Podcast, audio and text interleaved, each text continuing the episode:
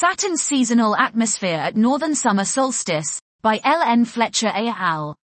The incredible longevity of Cassini's orbital mission at Saturn has provided the most comprehensive exploration of a seasonal giant planet to date.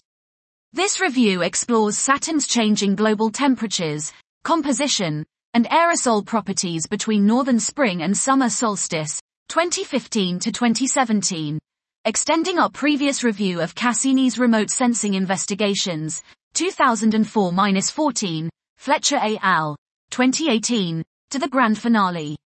The result is an unprecedented record of Saturn's climate that spans almost half a Saturnian year, which can be used to test the seasonal predictions of radiative climate models, neutral and ion photochemistry models, and atmospheric circulation models.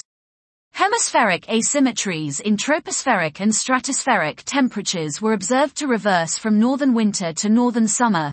Spatial distributions of hydrocarbons and para-hydrogen shifted in response to atmospheric dynamics, e.g., seasonally reversing Hadley cells, polar stratospheric vortex formation, equatorial stratospheric oscillations, and interhemispheric transport, and upper tropospheric and stratospheric aerosols exhibited changes in optical thickness that modulated Saturn's visible colors, from blue hues to a golden appearance in the north near solstice, reflectivity, and near-infrared emission.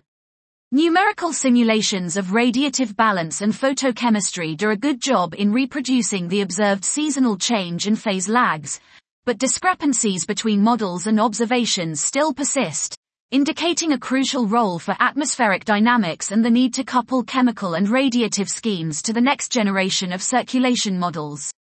With Cassini's demise, an extended study of Saturn's seasons, from northern summer to autumn, will require the capabilities of ground and space-based observatories, as we eagerly await the next orbital explorer at Saturn. This was Saturn's seasonal atmosphere at northern summer solstice by L. N. Fletcher et al.